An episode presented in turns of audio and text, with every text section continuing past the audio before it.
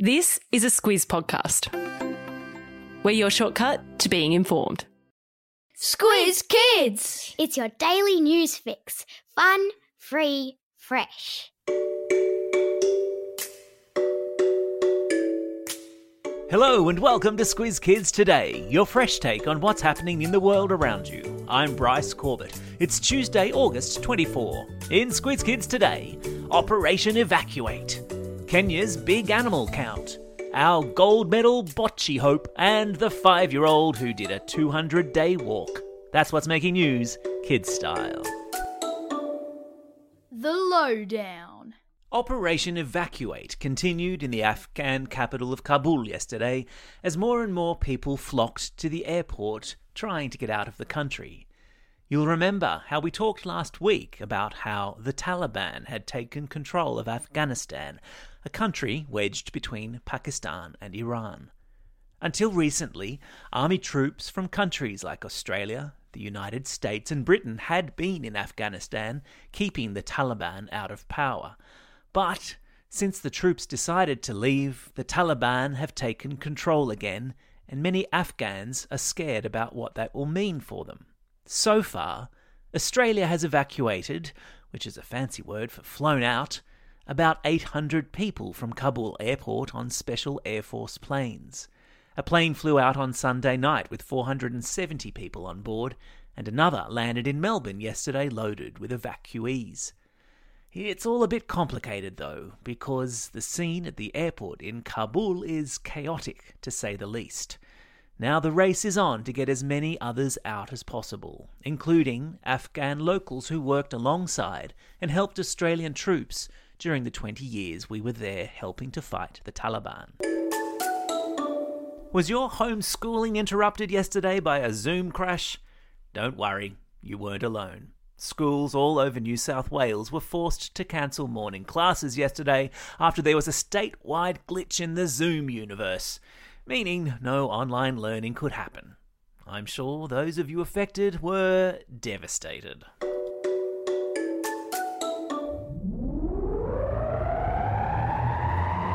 Spin the globe. Each day we give the world globe a spin and find a news story from wherever it stops. And today we've landed in Kenya, in Africa, where the question is being asked how do you count the number of animals in a jungle? Wildlife officers in Kenya have embarked on a census of wildlife in the country. Remember, we talked about the census here in Australia a couple of weeks ago and how it was a sort of stock take of the nation? Same deal with animals in Kenya, where national park rangers have taken a fleet of light planes and helicopters to fly over vast stretches of countryside to count up the number of elephants, zebra, rhinos, lions, and wildebeest that they see. In normal times, many thousands of tourists flock to Kenya every year to see African wildlife, so conservation of the wildlife is really important.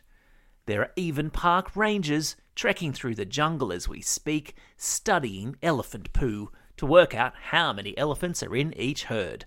Poo Ranger, it's officially a job. Sport time! Tomorrow will be day one of the Paralympic Games, which means a whole host of cool new sports for us to watch on TV and a whole new cast of excellent Aussie sporting heroes for us to cheer on, including Daniel Michel, who happens to be one of the world's best bocce players and will be one of the great hopes for a gold medal at the Paralympics. What's bocce? It's like lawn bowls for people with what's called a significant physical impairment, which is a fancy way of saying they perhaps can't use their arms or legs in the same way most of us can. It takes an incredible amount of skill to play bocce, and Daniel travels all over the world to compete in tournaments. He was born with spinal muscular atrophy, which means he is in a wheelchair. He can't use his hands to throw the balls onto the court, and so, with the help of an assistant, he relies on using a ramp to send the ball down the court. I've stuck a link in today's episode notes of Daniel in action. Go, Daniel!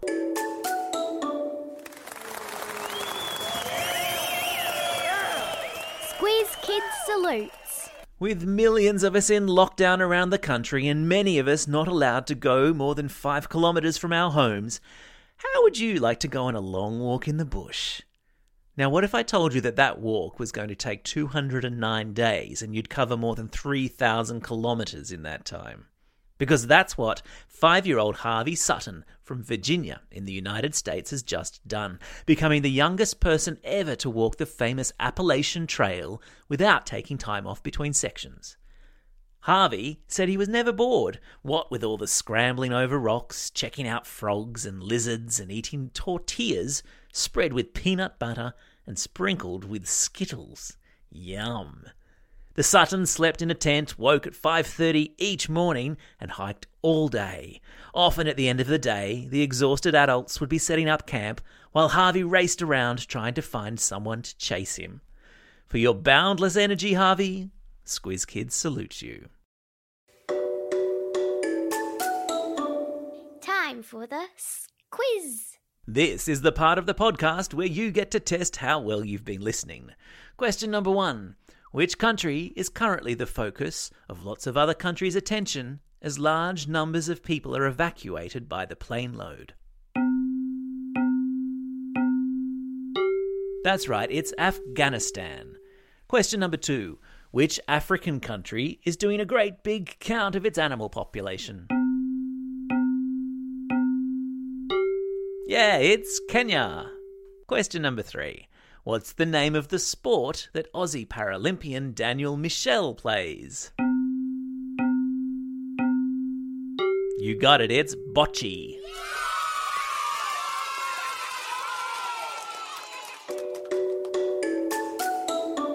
Shout outs. It's August 24, my birthday. I know, right? And because it's my birthday, everyone else who celebrates a birthday today is pretty awesome in my eyes. And so to celebrate, I reckon we should crack out the old birthday reggae tune. I don't know about you, but I like to dance to it on my birthday. Feel free to have a boogie too. Hit it. And it's a happy birthday today to Luke from Infame, Elkie from Cherrybrook, Samson from Earlwood, Lily from Armadale, Marley from Camden, Evelyn from Herberton, Neve from Seddon, Jacob from Roseville, Logan from Porepunkah, Ibrahim from Hornsby, Oliver from Five Dock, Luca from Brisbane, and Joshua from Ivanhoe. And belated birthday wishes to Royce from 17 Mile Rocks and Haley from Mount Riverview. Plus, because our friends in Melbourne, Canberra, and all of New South Wales are in lockdown, we're sending out home learning herograms. To Mrs. Bell in Year 4 at Hornsby North Public School for making Zoom meetings really fun. To all the Year 6 teachers at Westport Public School for being so supportive during home learning. A herogram too to the Year 5 teachers at the Good Shepherd Catholic Primary School in Canberra. Toby from Class 4 5P at Camden Public School wants to send his class a home learning shout out and a shout out to the Stage 3 teachers at Adamstown Public School in Newcastle, Mrs. Littlewood, Mr. Davidson, and Mr. Homer, who make homeschooling lots of fun. Plus, there's a classroom shout out to Miss Avenel and 56A at Toowong State School, who, fortunately for them, are not in lockdown.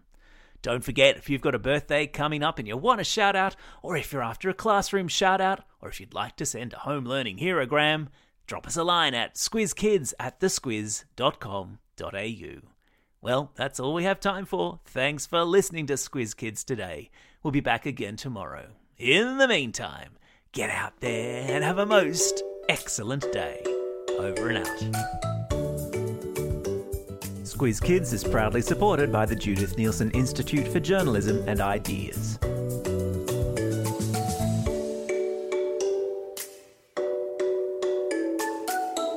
Squiz Kids. It's your daily news fix. Fun, free, fresh.